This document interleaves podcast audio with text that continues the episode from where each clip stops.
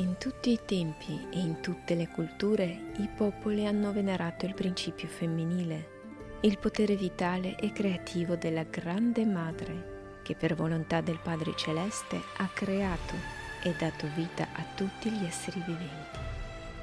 Dicevano, dietro il velo del visibile, c'è il respiro eterno e incessante di tutta l'esistenza Miti e leggende hanno rappresentato l'amore sincero e l'atteggiamento riverente della gente verso la Dea Madre.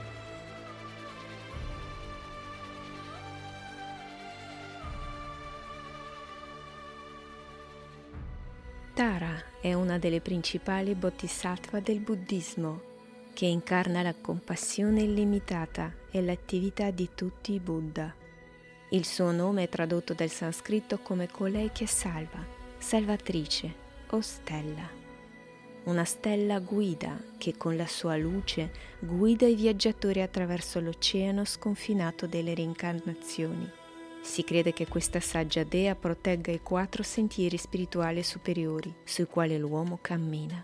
Ma questi sentieri sono anche aperti ai quattro grandi venti che cercano di impedire all'uomo di raggiungere la sua meta. Si dice che Tara emerse dalla lacrima del Bodhisattva Avalokiteshvara, che aveva meditato a lungo sulla possibilità di salvezza per tutti gli esseri senzienti. Nel punto in cui cadde la sua lacrima nacque il fiore di loto e da esso emerse la dea Tara. Il testo buddista 108 nomi della venerabile Arya Tara afferma che in virtù dell'aspirazione del protettore Amitabha apparve colei che è conosciuta come la madre del mondo, che ha una grande compassione ed è diligente nel salvare gli esseri. Lei stessa è come il sole che sorge e la luce del suo viso è come la luna piena.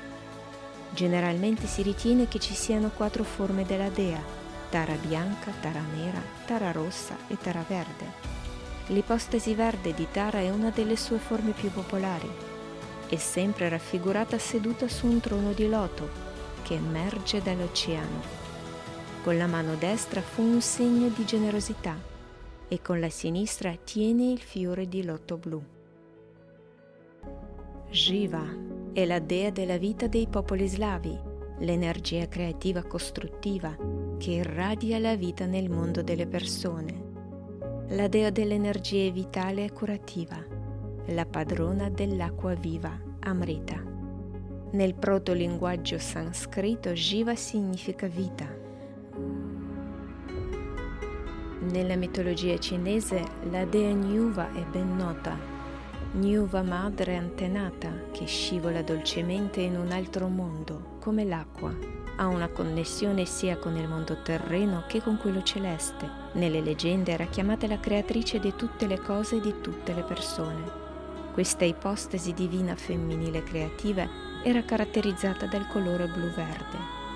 Gli attributi di Nyuva sono un organo labiale a canna, Sheng, un disco lunare, simbolo della femminilità, o un quadrangolo, simbolo della terra. Nyuva era associata alla vittoria sul drago nero, incarnazione degli spiriti maligni, e al ripristino dell'equilibrio cosmico. In Egitto la grande dea madre aveva diverse ipostasi. Era venerata come spirito dell'acqua, della terra o del cielo. Una delle sue ipostasi era la dea Iside. Iside era rappresentata in varie forme, come una donna dalla faccia verde, come una mucca nell'ipostasi della dea Hathor, come una gatta nell'ipostasi di Bastet e come un uccello nell'ipostasi di Wajet. Degno di nota è il copricapo di Iside, un attributo a forma di mezzaluna con le punte rivolte verso l'alto e un cerchio su di esso, il segno all'atra, così come la croce egizia Ankh, che significa vita eterna, chiave della vita, un simbolo di immortalità. Il servizio alla dea Iside elevava la personalità e rendeva l'anima umana più raffinata, Secondo un'interpretazione più profonda, il suo nome significava uno stato di transizione, qualcosa che collegava con l'altro mondo. Hathor. Nel periodo successivo l'immagine di Iside fu identificata con la dea del cielo Hathor. figlia del dio del sole venerata dagli egiziani come ideale di femminilità e maternità, era chiamata la signora d'oro dell'amore. Fin dall'antichità a lei, signora del Dendera, furono dedicati il turchese e la malachite, così come i giacimenti della penisola del Sinai, dove si estraevano queste pietre semipreziose. Il verde e il blu erano considerati dagli egiziani come i colori della vita eterna, che era sotto il comando della figlia di Ra. O tu che cammini così ampiamente, l'antico poeta si rivolge a Hathor, seminando smeraldi, malachite e turchese come stelle, quando tu fiorisci, fiorisco anch'io, fiorisco come una pianta viva. Abitando nel tronco del sacro sicomoro, la dea dà il cibo sacrificale e l'acqua sacra alle anime dei defunti, che vagano verso il regno di Osiride. Solo assaggiando i doni di Hathor le anime possono raggiungere la loro meta. Bevendo l'acqua sacra acquisiscono la conoscenza dei misteri dell'altro mondo spirituale. Per questo Hathor fu insignita degli epiteti di grande madre, dea dell'amore, gioia spirituale, splendente nei raggi di Ra, grande donna, creatrice di tutta la vita. Nella cultura sumera la dea madre appariva sotto i nomi di Inanna e Ishtar. Le sue caratteristiche principali erano la maternità e la purezza era chiamata con diversi nomi ed epiteti. Ninhursaga, madre della terra, Ninsikilla, assolutamente pura, Nintuama Kalamma, colei che dà il giorno, Nammu, dea dell'oceano primario. Il culto di Inanna durò più di mille anni. Inanna era celebrata come la Vergine e la madre che aveva dato alla luce tutti gli dei. Era sia la regina della terra che la regina del cielo, colei che crea quello che è il respiro, colei che costruisce l'umanità, colei che plasma il cuore. La dea iraniana Ardvisura Anahita, tradotto dalla Vestan, significa letteralmente Ardvi, la potente, pura. È la dea dell'acqua e della fertilità, alla quale è dedicato appositamente un inno Ardvi Suryacht nel libro sacro Avesta. In origine la parola Ardvi significava fonte di acque del mondo, che scorrevano del regno divino della luce e davano inizio a tutta la vita. Anahita è l'angelo responsabile delle acque davanti al Signore Dio. Da questo diventa chiaro perché le parole di Zarathustra non offendere Ardvisura Anahita significano non inquinare l'acqua pura. Il fiume scorre sempre, non dorme, è Ardvisura meravigliosa che scorre con la corrente. Ardvisura Anahita dà buona fortuna a tutti coloro che dicono buone parole, hanno buoni pensieri e fanno buone azioni.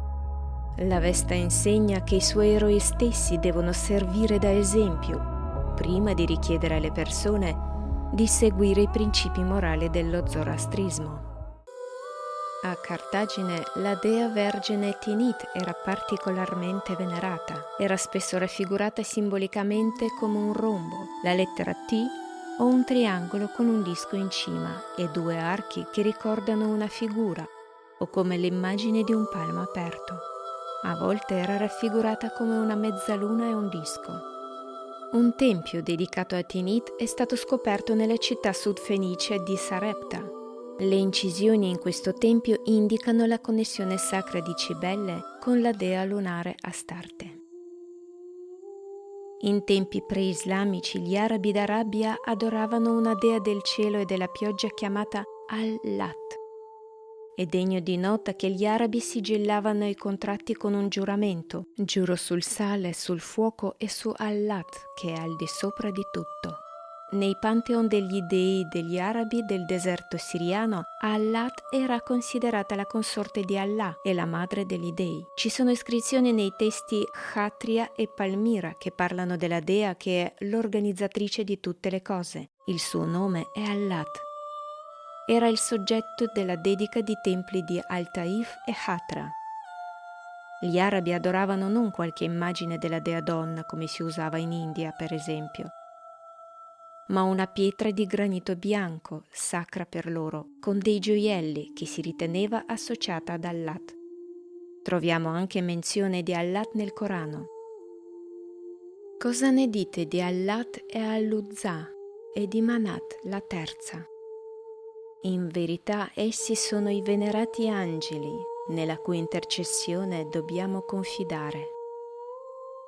Nella mitologia cosmica degli indiani centroamericani, la più antica per origine è la dea madre che ha creato il mondo, la dea della fertilità e della purezza spirituale, i cui attributi sono dei vestiti con un motivo reticolo, un arcolaio e anche dei segni una croce equilatera, un cerchio, i segni all'atra e all'at. Con il tempo si è manifestata sotto diversi nomi. Chalchutlikue, la dea dell'acqua dolce, dei laghi, dei mari e dei fiumi, era raffigurata con una veste di giada. Tonanzin, nostra madre, era una dea madre, personificazione della terra e una divinità lunare. Tosi, nostra nonna, i suoi attributi erano oggetti necessari per la filatura e la tessitura. Tlasolteotl, dea della fertilità, una delle divinità più antiche della Mesoamerica, che risale alla dea con le trecce. Le sue caratteristiche distintive sono una inserzione nasale a forma di mezzaluna e due fusi. Chalchutlikue si traduce come lei in una veste di giada. Nella mitologia celtica si venerava la dea Dana, che era associata all'acqua ed era considerata la madre di tutti gli esseri viventi e la madre di tutti gli dei. Fiumi come il Don, il Dnieper, il Dnester, così come il Danubio e un certo numero di fiumi in Inghilterra hanno preso il suo nome. Sarasvati era un antico fiume nell'India vedica, L'inno Devi Shukta è dedicato a lei come la regina degli dei e la luce per i santi nel Rigveda. In molte fonti il nome Sarasvati è tradotto come ricca di acqua, fiume che scorre. La dea è chiamata madre dei ruscelli, madre dei fiumi.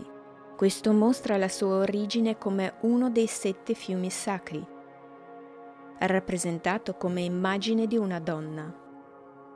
Insieme a Sarasvati, l'induismo venera anche Lakshmi, la dea del benessere, della prosperità e della felicità, consorte di Vishnu che rappresenta la sua energia. Si dice che Lakshmi abbia avuto origine all'inizio della creazione, emergendo dalle acque primordiali sul fiore di loto, che simboleggia la conoscenza spirituale, la purezza e la liberazione. La manifestazione della dea stessa era il fiore di loto dorato che cresceva dal corpo cosmico di Vishnu. Questo loto è l'universo. Uno degli epiteti di Lakshmi è Lokamata, madre del mondo. Le quattro braccia di Lakshmi simboleggiano i quattro scopi della vita umana. Dharma, rettitudine, Artha, benessere, Kama, amore, godimento e Moksha, liberazione. Si crede che Lakshmi vive dove c'è acqua. L'oceano, il fiume, così come uno stagno e una palude, specialmente se creano le condizioni per la fioritura del loto, sono la dimora di Lakshmi. La dea viene spesso raffigurata con indosso un sari verde, con le conchiglie sacre rituali di Shankhas attorcigliate in senso orario verso destra. Questi Shankhas rappresentano l'oceano, la fonte della vita, la dimora di Lakshmi. Così come la benedizione sono un attributo di Vishnu, è un simbolo del suono primario. Nada Brahma, il suono del respiro di Brahma. La dea delle steppe di Tartaria è Umai.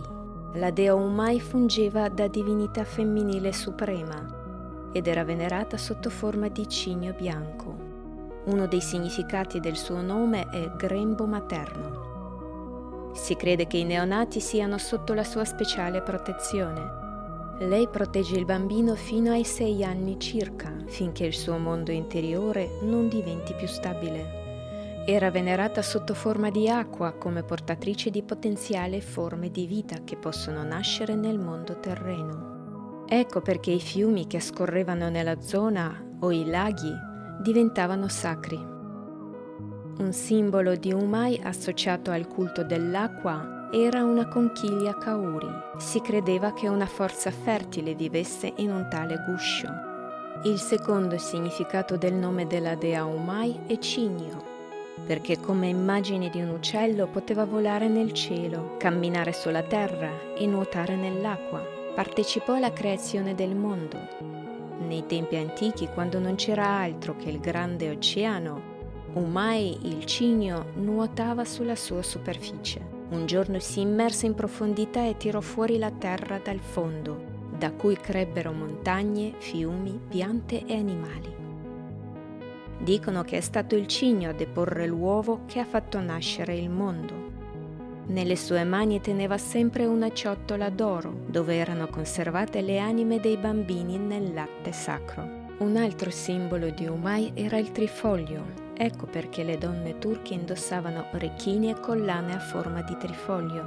Umay irradiava una luce divina i cui raggi penetravano nelle persone e vivevano in loro fino alla morte. Queste scintille sostenevano la forza vitale nell'uomo. La scintilla di luce era il potere divino che la legava al cielo ed era stata inviata dal cielo per la sua grandezza. Se la scintilla si spegneva, l'uomo moriva. Amaterasu Omikami è una dea del sole, è una delle divinità più importanti del pantheon shintoista giapponese. I santuari di Amaterasu Omikami si trovano in tutto il Giappone il più famoso dei quali è il santuario di Ise nella prefettura di Mie. Amaterasu Omikami significa la maestosa che fa brillare il cielo. Nacque dal dio Izanaki, dalle gocce d'acqua con cui si lavava dopo essere tornato da Yominokuni, la terra dei morti. La dea del sole emerse dal suo occhio sinistro e il dio della luna Tsukuyomi dal destro. Kannon. Il più delle volte è ritratta come una donna bella e giusta. Kannon assume molte forme diverse. A volte viene raffigurata come Kannon dalle mille mani, a volte come Kannon misericordiosa, oppure Kannon delle undici facce.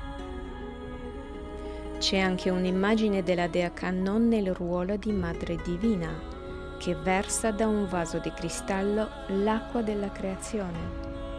Il flusso di quest'acqua santa si disperde in molte bolle.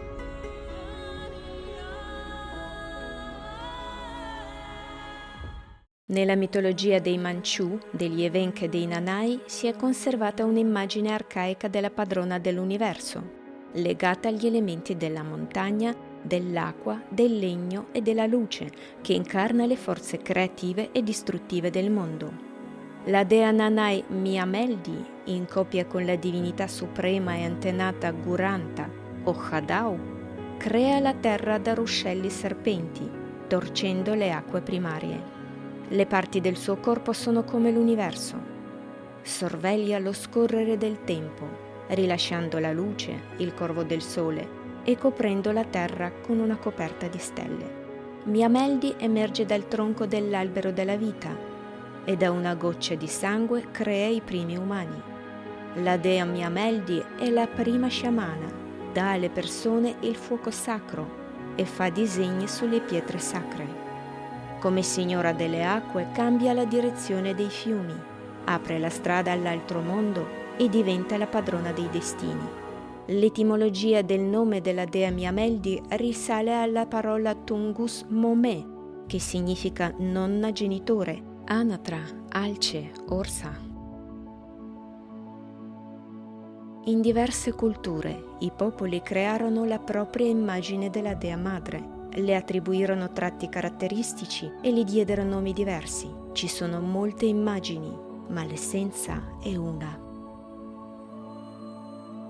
Ogni persona sente il suo amore e il suo sostegno, la sua cura e il suo potere creativo che la trasforma dall'interno e le dà la liberazione spirituale.